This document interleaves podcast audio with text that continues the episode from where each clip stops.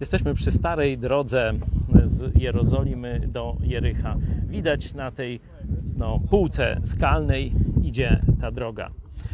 Nie tylko, że trud samej wspinaczki, jakieś przepaście, e, także jeśli cię zastała noc, to niebezpieczeństwo, zimno, także zbóje i tak dalej. Zobaczcie, ta droga dzisiaj zajmuje około godziny, może trochę mniej, mniej niż 50 kilometrów.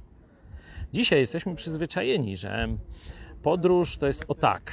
Latamy samolotami e, w bardzo bezpiecznych warunkach. Wcześniej ludzie, żeby przejść kilkadziesiąt kilometrów z jednego miasta do drugiego, często ryzykowali życiem. Dlatego cały czas mieli świadomość, że ich los jest w rękach kogoś większego.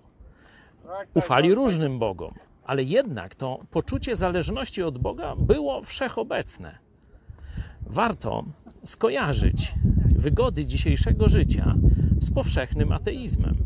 Co ciekawe, wiek XIX przyniósł największą w historii, e, można powiedzieć, największe w historii zdobycze technologiczne i największy skok w bogactwie poszczególnych ludzi milionów ludzi, już nie tylko krezusów, ale całe społeczeństwa e, miały coraz więcej jedzenia, potem zaczęły się jeszcze inne luksusy, a w XX wieku no, już zaczęły się nawet samochody dla każdego.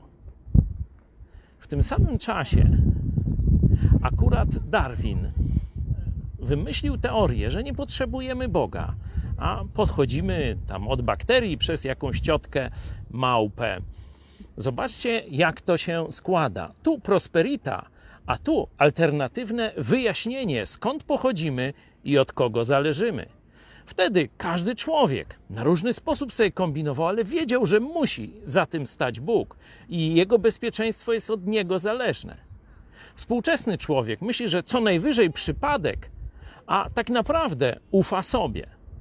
Czy jest mądrzejszy od tego człowieka, który 2000 lat temu tu sobie chodził po tej drodze? Czy 3000 lat temu? Który wiedział, że jest Bóg, że od niego wszystko zależy, że jego bezpieczeństwo i dojście do celu jest od Boga zależna, nie od żadnego przypadku, czy jego siły, bogactwa i tak dalej. Hmm. Mówi się, że to byli ciemni, prymitywni ludzie. A może jest zupełnie odwrotnie.